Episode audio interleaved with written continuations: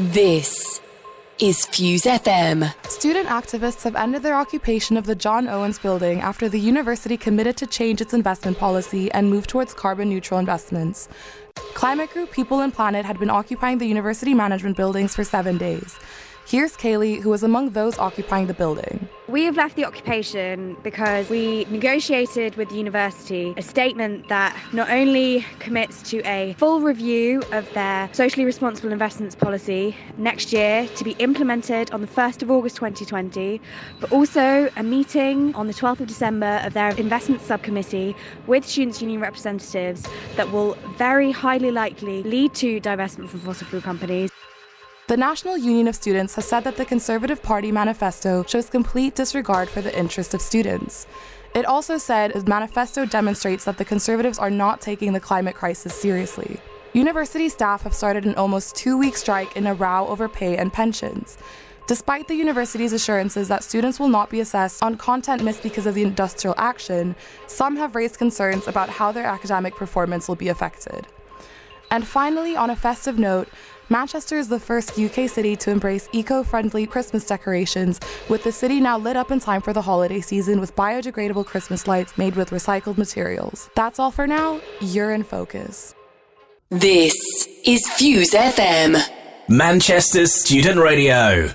Hello, everybody, and welcome to another instalment of Fuse in Focus, slightly more stripped down version of the show for you this week. Yes, it is. It's just us. Just the two of us, but that's okay. It's the dream team anyway. This is all we need. Of course. So I am James, I am Megan. and we will be focusing on some news stories this week. Yeah, some news stories that you might have just heard about.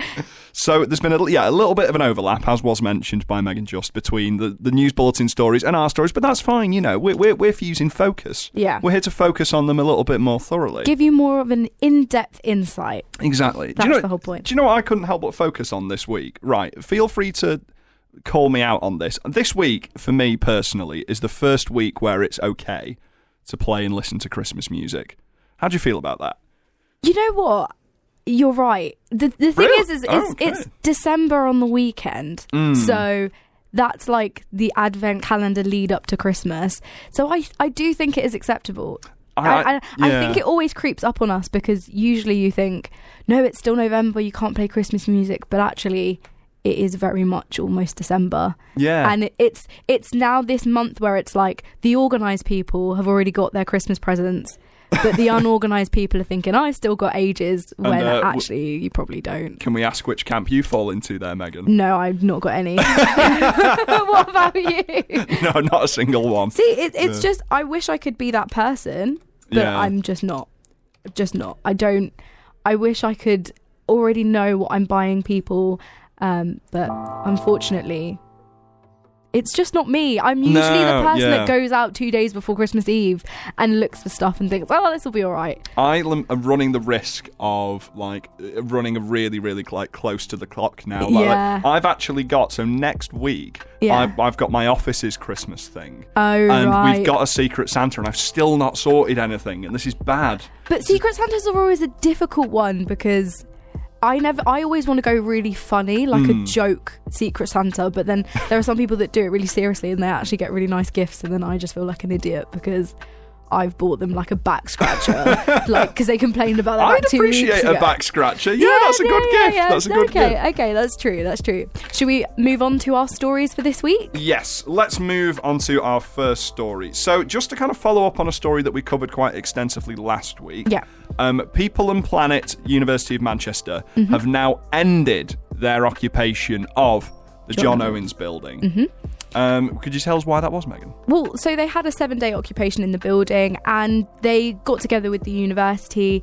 And the university promised to review their social responsible investment poli- policy, uh, shortened to SRIP. Um, Strip. yeah, strip. Literally. Um, so it's not like a full commitment for divestment, but it is basically them saying, okay, we're going to overlook this and try and rearrange it Yeah. and think about where we can limit our investment because apparently it's about 12 million invested in fossil fuels mm-hmm. which is a very big number for one of the most le- like for one of the leading universities um, in the UK. And especially as we discussed last week, Yeah. that, that the university markets itself as being so green and eco-friendly, Yeah. and yet it has had this twelve million pounds invested in these fossil fuel companies. Yeah. There's, there's a certain level of hypocrisy there, but at least you know, following the occupation with this sort of commitment, hopefully from the university, we can start to see that change. Yeah. Ma- maybe you know this uh, week-long occupation that People and Planet Yeah. underwent might not have been in vain. Maybe this will actually result in something. And I, I think that the univer- I think the university would be stupid to kind of not uphold their promises a little bit because I do think the main reason why the University of Manchester went okay let's let's set up a meeting let's talk about this let's let's try and come to an agreement Yeah. was because they were prepared to go on a hunger strike Mm-hmm. and I think that would have had a massive reaction in the UK oh, massively, if yeah. if it was found that there was I think it was like 10 or 15 of them, you know, in a building on a hunger strike for divestment. It's a massive commitment. They did very well. And not only is it a massive sort of commitment that they were willing to undergo an absolute spot on work for Yeah. people and planet, like Yeah. in, in able to getting them to do this, but but it has been a little bit of a kind of, I suppose, a PR disaster for the uni. Oh, 100%. Like they have absolutely been backed into a corner Yeah. with they've got a student occupation of one of their buildings. Yeah. They're willing to go on hunger strike. It's Yeah. all over the front page of the Mancunion. National newspapers yeah, have been and it's been covered by it. The Guardian, exactly. even though they spelt the Mancunion's name wrong. It's okay. it's okay. They could they could have just checked. or uh, just a quick Google. A quick Google would have I, sorted I that. think it maybe got lost in translation there. But yeah, it, it and especially because there are the UCU strikes and then uh, the boycott and divestment and sanctions kind of pressure group in the University of Manchester have been backing Mm-hmm. the UCU strikes whilst going on their own strikes. And then you've got People and Planet. Nancy's just she's had it everywhere. She's having it from every ear. She's had a very busy few weeks. Yeah, I saw a video of her. I think she was going. I think she was going to some sort of meeting, and you had all of the UCU strikers behind her, and one like harassing her, you know, by her, just being like, "You need to sort this out. Like, what are you going to do about it?" Like chatting to her as if, you know, he was given like a debrief for the day. You know, like when assistants do that. So yeah, but it they have done very well. Um, I'm just reading this article from the Guardian, and Lizzie Horton. I hope I'm saying that right. Um, she is part of the general exec team in the University of Manchester. I think it's activities she's general exec for. She told the Guardian that the University of Manchester they don't want to say it out loud, but divesting has to be part of decarbonising the investment portfolio so it goes beyond divestment. She says we haven't won yet. This is very little trust between the students and the university to do all of this, but it's the biggest shift that they've seen since the campaign started. And that was, I Yeah. think, the main reason why they decided to leave, despite the fact that they hadn't got the university to fully divest, because this is the biggest move and the biggest change they've had in the eight years that they've been doing this campaign. It, it does feel like a huge step, and you know, it, it's not, to be fair, like a this is it, job done, we can tick off. The Yeah. university has now divested in fossil fuels, but, Yeah. but it is a step in the right direction, I suppose. And, um, and I also think that's what's kind of sometimes a little bit exhausting when it comes to talking about climate change and investments in fossil fuels is because there can always be more that's done. yeah, exactly. Like it, we divest today, but then maybe it might be that we need to change the lights because the lights are too polluting and we have too many on at the same time, Mm-hmm. or the fact that we use too much water, or we can always be more eco-friendly. Yeah, of so it's, course, it's of always course. unfortunately going to be a battle. and I think opinion. sort of um, the, the the question that naturally follows now is, um, you know, will the university follow through on this? Like, Yeah. will they actually Yeah. make make good on their Uh, promise? yeah, and but I think that what is good is that this group isn't just thinking, okay, job done now. Yeah. Uh, I just saw an update on their Facebook that said they're going to do a debrief and you know go through all the ways that they're going to make sure that the university check that they are going to follow through with this process. Mm-hmm. I think the university was probably going to have a task on their hands if they don't, Mm-hmm. because if they've already said that they're willing to do a hunger strike. I don't think there's any reason why they wouldn't occupy John Owens or another building in the university again Exactly. if they exactly. do not uphold their promise. And especially if it's already been seen to prove effective Exactly. by other students. Yeah. Who's to say, you know, there couldn't be 20, 30 strikers exactly, next time? Yeah. exactly. So well done to People and Planet. Absolutely well, Well done done. People and Planet. Absolutely well done, People and Planet. Um, should we move on to our next story? Yes, of course. So another really, really big story we sort of touched on earlier. Obviously, this week has been the first week of the UCU strikes. Yeah. Um, if in case anyone has been Living uh, under a rock. just somehow not seeing what's been happening. Um, the university and college union staff, all of the, uh, I think most of the lecturers in the university, Yeah. have been striking this week over changes to their pay and pension schemes. Yeah. it's been a huge thing. I think every student in the university has been affected. So many 100%. university staff have been affected. Like I know people that work for the university as staff, and they've either been told like just don't show up to work that week, work from home. Or, Yeah. or if you want to join the picket, you can join the picket. yeah. Um, so, so yeah, it, it's really interesting. Has this affected you personally, Megan? I've had absolutely nothing apart from one lecture, which I didn't even realize was happening. So I kind of like, like I think it was like ninety percent of my lecturers and my tutors were like, "Yeah, I'm striking. I'm not coming in." Right. And I hadn't heard from this one lecturer, and I just thought, okay, well, I'm just going to take it that you're probably not coming in, and that you just didn't want to tell us because I found it quite strange how they, a lot of them seemed to send me an email being like, "We're letting you know that we are striking." Yeah. When I don't think they have to do that. They don't, They don't no. have to tell us, and I think it's it's best if they are extremely disruptive and don't tell you Mm-hmm. because then that you know gets us riled up but i didn't go to that lecture on thursday and then saw it on like my podcast like oh it was it was on but you know it was one out of it was one out of like three or four so Yeah, yeah, yeah. what about you Um, all of my lectures have been called off Yeah, this week. yeah. Um, a few of them have been sort of rescheduled for the latter half of next week. So Oh, wow, okay. They're kind of going over things. But to be fair, my lecturers have been like really, really good and understanding with the Yeah, students. And, yeah. and they, they, they took time last week in all the lectures to say to us, look, we're doing this strike. We understand it might disrupt you. Mm. Yeah. If you've got any questions, email me about it now, but we obviously won't be able to respond Yeah. during the Yeah. strike. They told us exactly when the strikes would be, what would be happening, and Mm. Yeah. then they were then they were just like, and this is where we're going to be picketing. If you want to join us or write to people, we would encourage you to.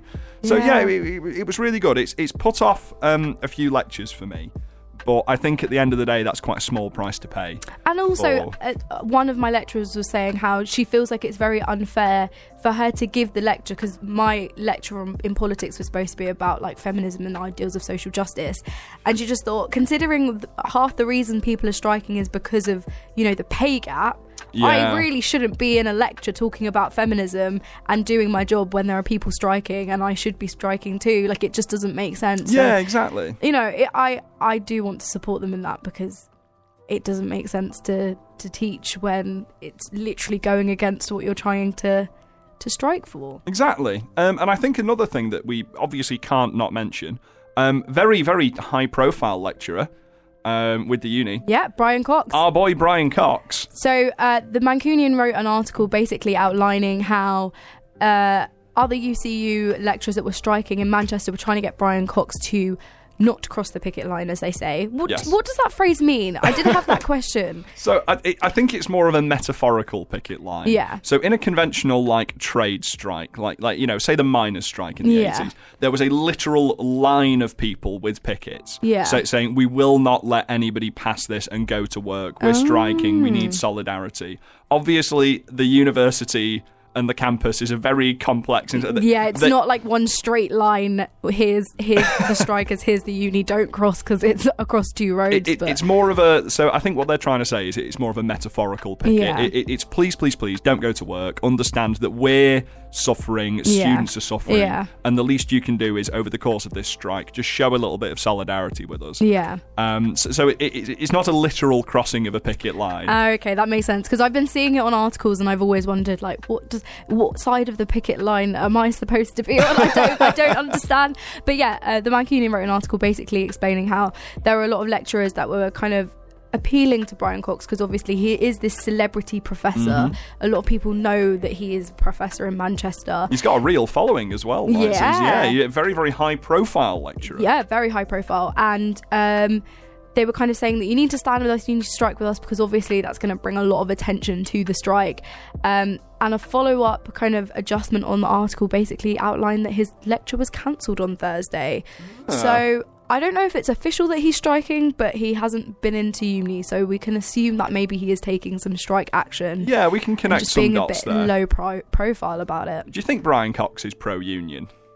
I've no idea. Does that ever come across when he's doing like wonders of the universe? and I, he's I have no idea, but I think for him to strike is important because obviously he does have he probably has more income than just the university Yeah, yeah, lectures yeah. and so he may not be suffering as much as his you know union if he is part of the union supporters are and union mates are but it is important for him to stand to kind of Yeah, make yeah, a point definitely, definitely. on behalf of them because he can be like um, obviously the connections that he's got within the BBC and within like the sort Yeah. of wider science community outside of the university. yeah Um, you know, he, he's obviously a very big name, and if he's willing to stand with them, that's a huge, huge boost for the Mm-hmm. It is. It is. Um, so uh, obviously we can't know officially if he's done this because of the strikes. Maybe this will come out in a few days and he'll release a sort of Wonders of the Universe style video where he's walking around Oxford Road. and, uh, Yeah. all of the lecturers. I can't do Brian Cox's voice. That- I, can't either. I, try- wish I could.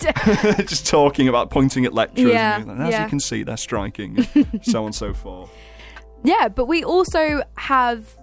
Uh, we've got some voice notes from two TAs that we wanted to play because obviously it doesn't make sense for us to sit here and talk about the UCU strikes and not have someone on behalf of UCU or Yeah, someone let's that hear is from them. striking Let's hear from them. talk them. about them. So I'm just going to get up the questions that we asked. We couldn't get them into the studio as they were busy, which is perfectly They're fine. busy striking, busy striking. which is you know, fair enough. I can't argue with that. exactly. So the first TA is called Joanna, and we asked both her and the uh, second guy who is called Jake. The first question we asked them was just introduce yourself and your position at the University of Manchester and your relationship to the University of Manchester. We asked them to elaborate on why they are personally striking and what they hope to achieve from the strikes, and then how the experience um, has been as a University of Manchester employee and how they want their experience to be improved. And then the last question was about the student reaction and student support to their strikes. Yes. So I'm first going to play the Joanna clip. It may be a little bit like um, she talks and then she pauses because I've had to like join all the voice notes together. But those are the questions and it should kind of be a bit self explanatory. So here we go. Hi, I'm Joanna Wilson. I am um, a teaching associate at the University of Manchester in the politics department. Um, a teaching associate is basically a, a glorified teaching assistant, um, but it's a salaried position um, that is for, for 10 months. Um, and I have some extra responsibilities around not only um, teaching undergraduates um, in tutorials, but also giving lectures um, and sort of mentoring responsibilities for other TAs in the department. And so this is going to be the second question that we asked her. It should be coming in just a second. I don't remember how long I left. So I Oh, think it's important to note that there are currently at the University of Manchester two separate disputes. There's one on pensions, um, which is what we were on strike about in 2018, um, but the other one is new. It's on pay inequality, workload, and cas- casualisation of labour within the university. And it's really that one that, that is the reason that I am personally striking. Um, as a teaching associate, I am employed on a 0.5 contract, so I'm supposed to spend 50% of my time, 17.5 hours a week, um, working on teaching duties. I'm no longer, because I'm a fourth year PhD, I'm no longer paid for my, for my research, I'm expected to do that for free now.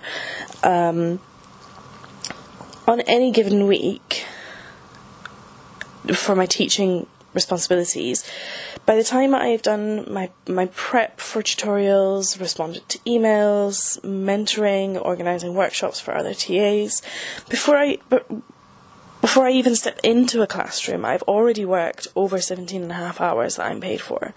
Um, I then also do five hours of tutorials every week. I hold at least two office hours every week. Um, and when I'm teaching, my workload just goes up even further. It's not unusual for me to be spending 40 hours a week just on teaching. Um, I've been studying now for 10 years um, to be qualified enough to do this job. And when you work out my hourly rate, I, rate I'm, I'm working for two, three pounds an hour. Um, that's why I'm striking. It's, it's exhausting. It's, um, as an early career researcher, it's a life of short term one year contracts, often in different cities, and there's no stability. You know, I'm, I'm 30 years old now, I'm getting married next year, I'm starting to think about settling down and, and living my life, but I can't because I'm on constant short term contracts and I don't know where I'm going to be from, from year to year. Um, that's why I'm personally on strike. Wow. And then this is the third question it should be coming up about the relationship to the University of Manchester. You know, working at the University of Manchester it's it's not it's not a horrible experience. Um, you know, my my my day to day life is is wonderful. My my colleagues are wonderful. I'm I'm very privileged to be able to go to a place of work where there are lots of people doing interesting research, and I can I can I can be a part of that sort of of that sort of collegiality within the department. Um, what I do think is that the the university is is kind of like all other universities. There was a Guardian article recently that that said that the strikes were um, really a, a, fight for the soul of campus, and, and for me, that's that's what the issue is. I feel like this university, along with all universities in the UK, are becoming more and more bureaucratized, are becoming more and more run as a business, um, and and that's kind of the the the main issue for me, and that's why it's it makes financial sense for the university to only pay me for 10 months out of the year because I don't have to teach in the summer months, so they don't have to pay me.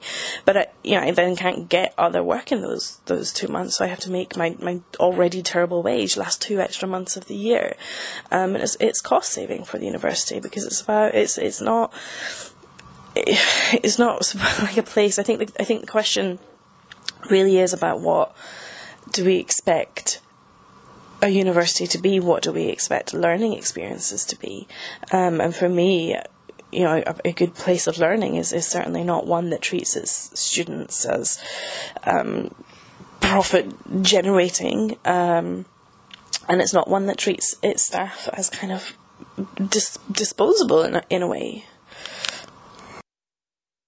And then I think we're just going to hear about the student reaction that's fine. It's all the fine. student reaction so far has been absolutely phenomenal um, from my experience. I was quite honest with, with my students that I teach um, early on that I wasn't sure if I was able to strike because I wasn't sure if I could afford it. Um, and then as soon as I kind of made my final decision, I was I was open and upfront with them. Um, I've had emails of support from my own students. You know, some some of my students are joining me on the picket lines. Um, uh, of course, the, there are going to be reports that, that students are unhappy or annoyed with the lecturers, but that's really, really not been my experience. My, my experience has very much been that students are, are supportive and understand that, you know, to use the cliche, my working conditions are their learning conditions and that this, this fight affects them as much as it affects me. Okay, so that was Joanna's response to a couple of our questions. Should we play Jake's response? It's not as long, it's about three minutes. Yeah, let's go right into it. Okay, yeah. so we asked him the same questions, and this is what he had to say. Hi, my name is Jake Favell. I am a PhD student in the Politics Department at the University of Manchester. Um, I'm not a teaching associate, a teaching assistant this year, but um, I will be next semester. Um, and I was last time we went on strike two years ago. I mean, I'm not personally striking per se, as I am not teaching this semester. Um, but I've been joining the picket lines and showing my support for the strike. Uh, I'm actually quite pessimistic. I think we're going to have to fight the exact same battles again uh, in the future, and I think they can only be um, solved, so to speak, by a much more radical overhaul of the way that the university system is structured. My experience as a University of Manchester employee um, as a teaching assistant has not always been terrible. I love teaching. That's one of the reasons that I've started to do the PhD, and it was what I had intended to go into before um, I um, I started the PhD. However, as a result, um, and this tends to happen with people across the teaching profession, and I know this from having worked at a school previously. Uh, as a result, it's the the most easy to take the Mickey out of because we have this feeling of commitment to our students. So, how can the University of Manchester improve as employers? Uh, be honest about how much work we actually do and how much you're paying us for. Um, there's there's there's talk that if we, as the union, engage in action short of a strike, which means working to contract, their university is still going to dock our pay because we will not be able to fill our roles um, whilst working to contract. So what they're implicitly saying is, um, your we we undervalue how long it takes to do your job, and therefore undervalue um, your pay. Uh, so, yeah, sort that out. And then about the student reaction, I think that clip will be followed quite shortly.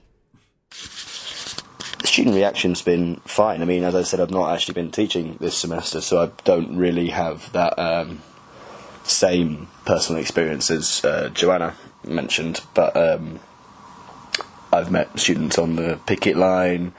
Some have brought us cakes and brownies and so on and so forth. So it does appear that students have been positive and they understand why we're striking. I definitely remember last time, um, two years ago, when on strike, uh, and I was teaching then, and students were, on the whole, very, very supportive. So that is from Jake and Joanna, two UCU strikers, um, where we asked them a couple of questions about how their strike is going. What do you think of those clips, James? I think that's really, really interesting. Yeah. Um, it's touched on some good things, and it's really nice to hear from them actually directly as to why it is. One thing that really resonated with me from Joanna's was when she um, made the comments about how staff working conditions are student learning conditions. And I think that kind of like encapsulates what the entire issue here, Yeah, not it? Because yeah. if, if lecturers and university staff are struggling and they're struggling with like an overflowing workload and they're struggling with their pay, Mm. Yeah. then that's going to have a ripple effect. That's going to impact students. Yeah, yeah. So um, I, I don't know. All that's really done for me personally. That's just solidified my understanding Yeah. of the strike. Yeah. Like, good on them. Good on them. Yeah, keep at it. But I wonder what they're gonna have to do. I mean, Jake kind of touched on how he doesn't feel like this this industrial action, these strikes are gonna be good enough to get the changes that they want. I wonder what they're gonna have to do to get those changes. Like, what what lengths are they gonna have to go through? I mean, you saw People and Planet had to almost starve themselves to get the university to listen to them. What are the UCU union workers gonna have to do? Well, I think it's um, I, I, I don't know. The onus here is kind of on the university, isn't it? Yeah. Because if they have had all of their lecturers or ninety five percent of their Yeah. Disrupted this week, a huge, huge disruption has been felt by you know all of the staff, Yeah. all of the students, Yeah. anyone even remotely connected to the university has felt it. Mm. If that isn't enough to make them change, and they need to consider, okay, well, if we don't start to listen to them, what else are they going to do? So, Mm-hmm. Yeah. so, so I think it's um, it's a it's a terrible question, and my hope is that the university does understand the severity of the situation Yeah. and actually steps in, or even more than just the university, because it's an entire you know nationwide strike. oh, this, Oh, hundred percent, hundred percent. It's uh, uh, for me personally, at the risk of sounding a bit partisan, a bit partial.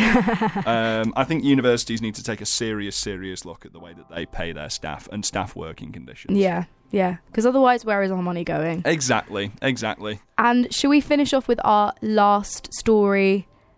Do you want to introduce it? Yeah, oh, I We've got about- absolutely We've got do. about five, six minutes. That's okay. That's yeah. okay. So, um, in case anybody didn't see, last night uh, Channel Four devoted their entire seven o'clock news slot Mm-hmm. to a one-hour-long climate debate with all of the leaders of the major political parties in the country. Um, two of them refused to attend. Boris Mm-hmm. Johnson from the Conservatives, obviously, and Nigel Farage from the Brexit Party. Mm-hmm. So Channel 4 made uh, quite a last minute, uh, bold decision to instead of just leaving the empty podiums, they would instead place on the empty podiums ice sculptures.